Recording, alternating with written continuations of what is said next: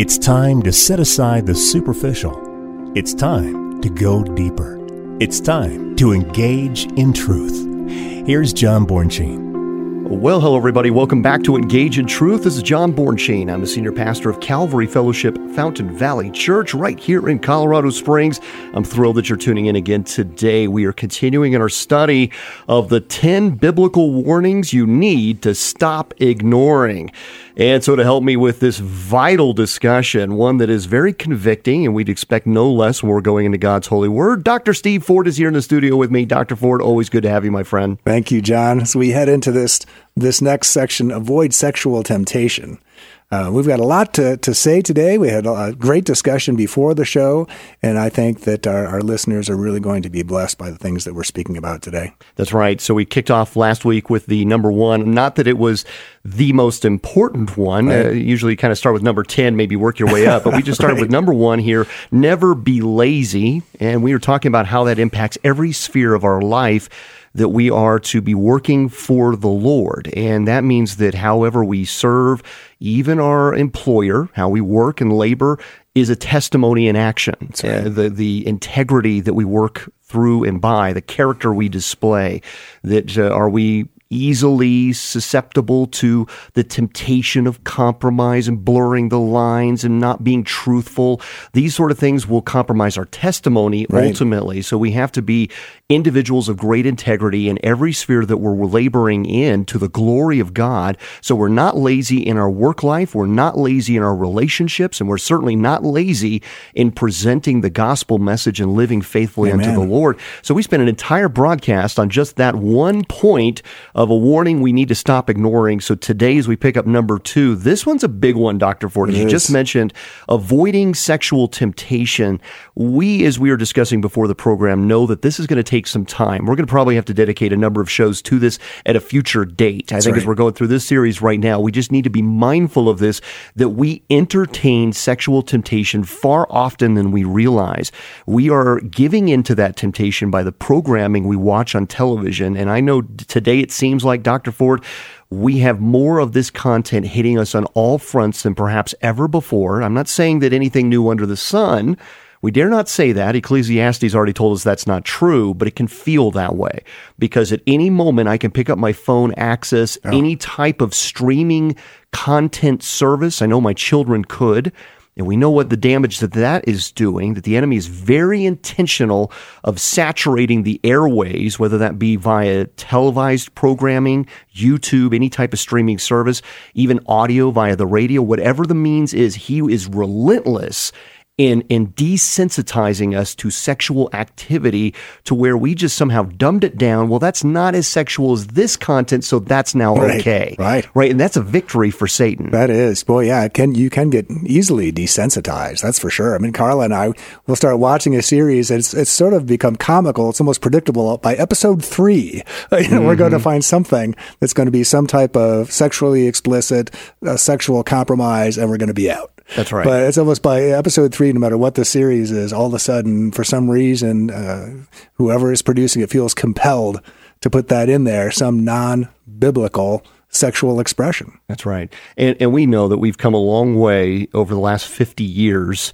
in in not only this produced programming that's now distributed via television. That's only one means, and we seem it, it, cer- it certainly seems like and I wish I had some numbers in front of me to verify this, but uh, if you turn on programming through Amazon or Hulu or Netflix or whatever it might be, their checks and balances seem to be far less than you'd even get through broadcast television, for example. And that True. has come so far. So I know that we don't want to spend the whole program just talking about how far we've come in right. desensitizing the culture. But as a result, we have to see that via way of video games and, and music and other forms of entertainment, our children have become very desensitized to this, and it, and I know it's affecting men and women alike. So when we talk about avoiding sexual temptation, this is not just a male problem. That's right. Uh, we have in this illusion. It is a lie that has been perpetuated that somehow sexual fulfillment comes by way of multiple partners and various positions and all sorts of things. That this is somehow going to appease the appetite that, that you're longing to fulfill, and all we know is that the truth still remains the truth that this uh, drives people into a pit of sorrows, grief, despair, and shame. And once there, the climb out of such a pit seems so far removed that it's like the further you go down into a cave and, and the light just gets dimmer and dimmer. That's how it can feel. And to pull somebody out of that miry clay, out of that, that deep crevasse where it just feels like they are so far removed from God. That is ultimately Satan's objective here is to get us so far removed we feel like we're just shame covered and guilt laden. We'll never even go into a church, never even pick up a Bible again. That's exactly where Satan wants us to be. Yeah, I'm so glad you mentioned that because you can see how people could get to the point where they would just feel so much shame. I'm too far gone. There's right. nothing, you know, there's nothing that can be done for me. There's nothing the Lord can do for me. So you don't want to take this before the Lord, not realizing or not even, you know, admitting to yourself that all your sins have already been covered through the blood of Jesus Christ and there is no condemnation for those who are in Christ Jesus. And all you need to do is repent, and your fellowship with the Lord will be restored, and you'll be strengthened and encouraged to repent, take a new direction, and a new life. That's right. That's why I love the story that's given in. It's not a story; it's an actual account it's been challenged, of course, in the various texts. Some say, well, it's not in the original text. And I would challenge that greatly. But John chapter 7, all the yeah, way to John that. chapter 8, about the woman who's caught in the act of adultery. And of course, both parties should have been there at, at this uh, presentation before the Lord as she's thrown before the Lord as such. And, and he begins to write in the sand and, and just the, the heart of our Lord that someone caught in this act of adultery, there is a reset button in Jesus Christ and and that was the beautiful display of his love and mercy the the same message that is given through and through go and sin no more. In Jesus Christ we have this freedom this the shackles of the sin and death that can come pulling off of us. And, and it's a heavy yoke that he tears from us in the this renewal that Jesus Christ and he alone can give. And so we know that the lies of the enemy can be very heavy upon our shoulders. And then we believe those lies and we never then find the hope that, that is right there. And that hope is instantaneous in Christ Jesus. Amen. Now, it doesn't mean that all consequences of sin and past choices go away, but the hope in Jesus Christ to bring new life like a like a piece of granite that's broken in two, a new life of of a fresh flower blossoming up through the the crack. That, that something beautiful and new has happened. That's what Jesus Christ gives us. So mm-hmm. this is a message for all. This is not something that that we stand over on one side of this and pointing fingers at all people. Because what we find in James chapter four is how quickly we can be reminded that we're acting just like the world. And this was a message to Christians, mind you where he tells us in James chapter 4 verse 4, adulterers and adulteresses, do you not know that friendship with the world is enmity with God? Whoever therefore wants to be a friend of the world makes himself an enemy of God. Or do you think that the scripture says in vain, the spirit who dwells in us yearns jealously? This is a holy jealousy, mind you. But here he's calling out Christians for acting like they're part of the harlotry of Babylon. They're right. supposed to be the bride of Christ set apart from these things. So when we finally understand who we are in Jesus Christ, then we'll understand the joy of pure and undefiled intimacy with our bride. Uh, men talking right. to you about your bride, right. brides to you to your groom, and and that image that we get of Christ in His church that Paul spoke to the church in Ephesus about it is something that's supposed to be undefiled, this pure and intimate relationship, and so we fill it with all sorts of lies and chase the world and believe the lies and we think, oh, look how much fun they're having on television. Look at all that, the, the way they're doing that. And we believe this immorality is somehow its truth. And then we find ourselves getting caught up in this absolute wake of devastation, like a volcanic lava flow that's just eating at our lives, eating at our heart, destroying everything in its path, and wondering why our lives are in the chaotic uh, state that they're in. And, so it begins today so this avoiding sexual temptation is not just the physical act of, it begins in the heart. And that's what we're really getting at here is you've got to get to the root of the matter that there would be a holy fruit that comes out of the transformation of a person's life as a washing and renewing of the mind occurs.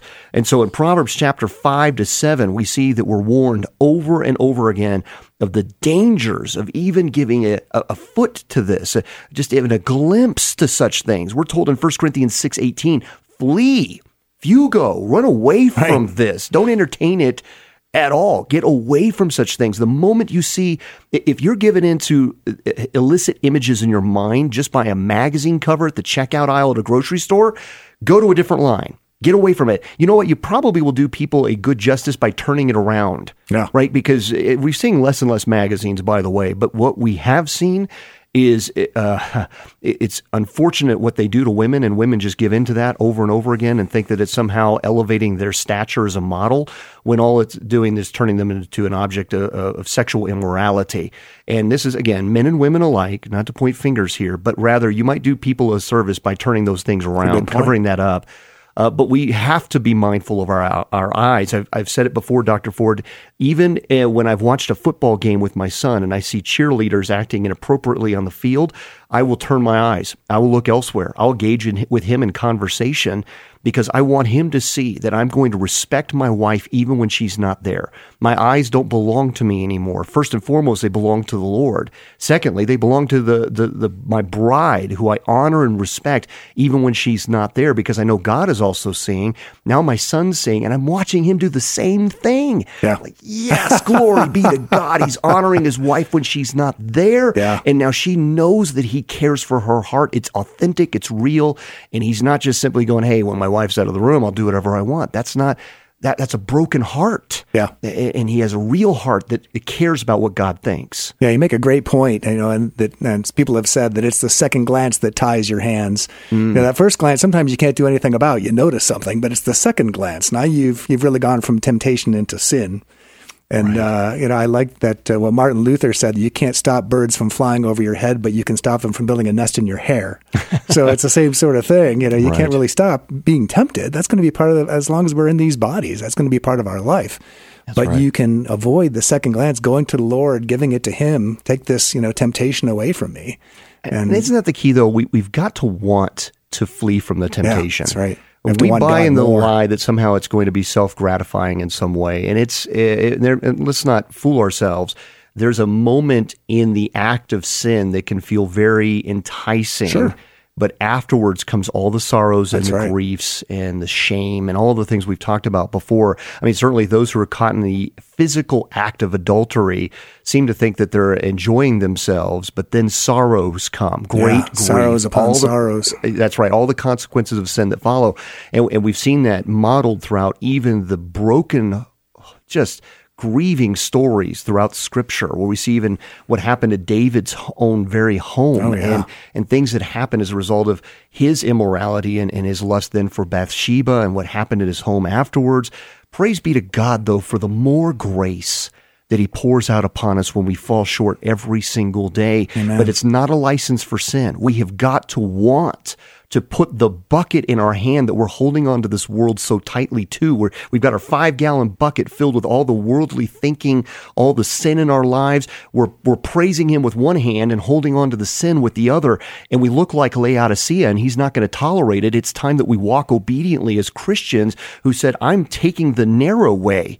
I'm going through the narrow gate. It's wrought with difficulty, but I pledged allegiance to Jesus Christ. I took a vow before him and, and it's time that I walk in that. I'm a bride of Christ yep. and I'm cheating on Jesus. And he says, Draw to, near to me, and I will draw near to you in James chapter 4. And the, the reason is because we're the cheaters not him. That's right. If there's distance between us and God, God didn't move, we did.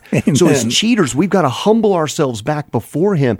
And the cheating is begun in our hearts, in our eyes, with our what we viewed, what we heard. You don't even have to act on it. Yeah. And, and we see, of course, that from the Sermon on the Mount, which we've touched on a time or two. But Dr. Ford, let me read that real quick, sure. and then I'd like to hear your thoughts on this. But as we go back to Matthew, and we see this adultery in the heart is what Jesus has called out here. Matthew chapter 5, verses 27 to 30. This is going back to the heart of the matter after all. He says, You have heard that it was said to those of old, You shall not commit adultery. But I say to you that whoever looks at a woman to lust for her has already committed adultery with her in his heart.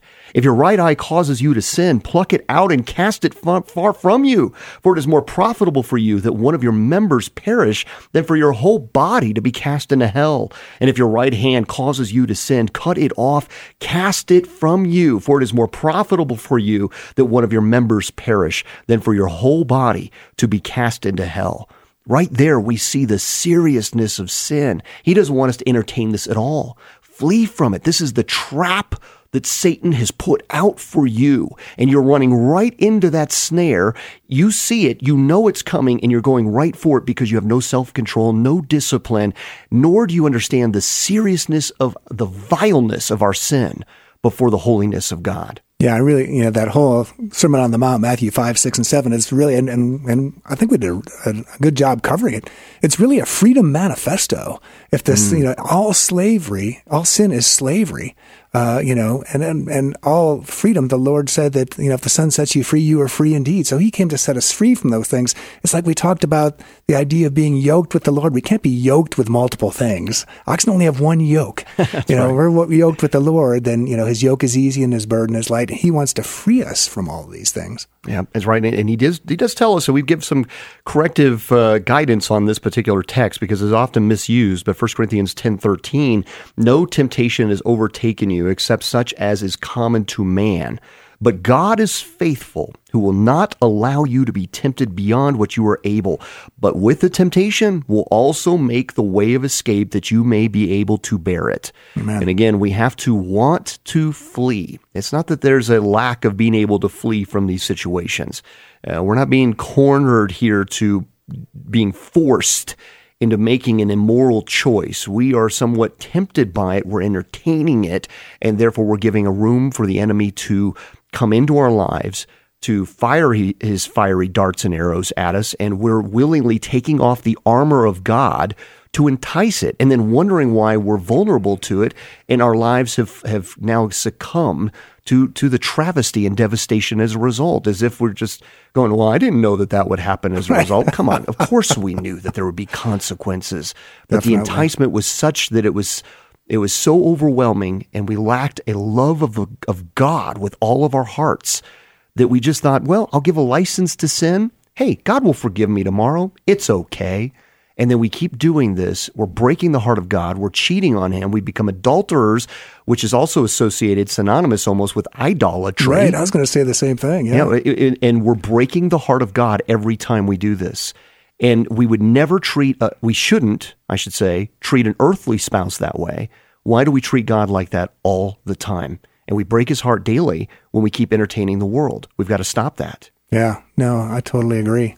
Yeah, I, well, let's, uh, I, Dr. Ford. You put on some, you put together some great other verses. I think these were verses that I grew up with when I was a child. My mother really wanted me to stick in Proverbs, and I think before the program we were talking about this that this is not a male problem, even though the words of Proverbs seem to be directed to you men, uh, as if women, you don't have any problems in this area at all. But but one that comes to mind, and, and Dr. Ford, I wonder if you could read it, is from sure. Proverbs chapter 5, especially verses 1 to 6. Powerful text there. Yeah, Proverbs 5 1 to 6. My son, pay attention to my wisdom. Lend your ear to my understanding, that you may preserve discretion, and your lips may keep knowledge. For the lips of an immoral woman drip honey, and her mouth is smoother than oil. But in the end she is bitter as wormwood, sharp as a two edged sword. Her feet go down to death, her steps lay hold of hell. Lest you ponder her path, or excuse me, lest you ponder her path of life, her ways are unstable. Mm. Yeah, powerful words. Uh, and again, it, it makes it sound like it's one sided here. But what we have to do is we have to hold to a moral standard, a high standard that Jesus Christ has said. And we almost think, well, it's unattainable. Right. Well, listen, this is part of the sanctification process. There are 1,236 commands given in the New Testament, many of them redundant. And we need that. Often we have to hear the same instruction at least more than twice. Uh, unfortunately, we should only have to hear it once, but rather we see the epistles consistently giving a very similar message that, in fact, James is just giving us more instruction on what Jesus taught at the Sermon on the Mount. So none of these are giving us something new, but these reiterated commands are for holy living. And, and we just have such an abuse in our mind of Jesus Christ where we just think, you know what, I can walk like the world, act like the world, be enticed by the world, entertained by it, do everything like it, and yet somehow I'm set apart. Somehow I'm being called an ambassador for Christ, a representative of the King of Kings and Lord of Lords who breathed all life into existence. Acts says that in him we move and live and have our being, but we're going to treat him like this? It's got to stop. Yeah, and then we ask ourselves, we walk, you know, one foot in the world, one foot with the Lord, and we ask ourselves, why don't we closer to the Lord? Why don't we feel intimacy with Him? Why don't we have the the fellowship and that sort of relationship with the Lord that we want with Him? Yeah, that's true. Yeah. I, and it's the foolishness of it all, right? And that's especially with James. He does such a good job of calling out the foolishness that we're, we're walking in both worlds and, and not being ashamed of it. It's time to declare, as for me and my household, we will serve the Lord. right. It's time to make that declaration and live like that. And then we think, oh, well, great. You're just trying to, you know, make me a, you know, a, some some prude that never has any fun and, and I'm going to live this boring life. Stop that. Once you know what it means to fully understand the joy of the Lord, you will have such a newfound peace and hope and love like you've never known love, uh, a joy like you've never had before. Uh, there, there becomes an entirely new paradigm that we take on when we understand that the joy of the Lord becomes our strength the peace that only He can give, to know that you stand uprightly and not your face down in the mud all the time because you're just so sick and ashamed of all the decision making that you've made. When you feel like you can arise in His presence because you have strived every waking moment to bring Him glory, there is such a freedom that comes in that. You no longer feel so dirty like the prodigal son who comes back to the father and goes right back out to the world. I mean, if we were to continue that story of how it looks for most Christians today, we come begging and pleading to God, finally broken by the sin in our lives.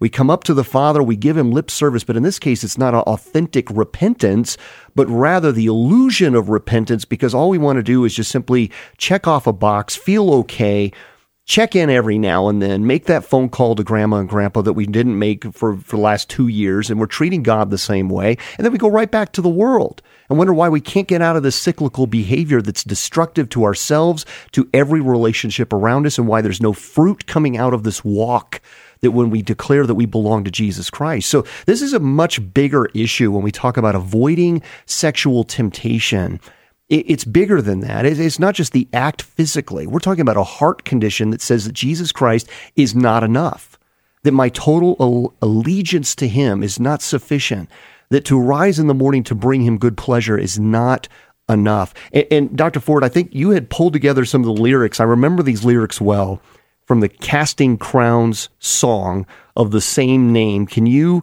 read this for us of the slow fade? Yeah, from Slow Fade, Casting Crowns. Be careful, little eyes, what you see.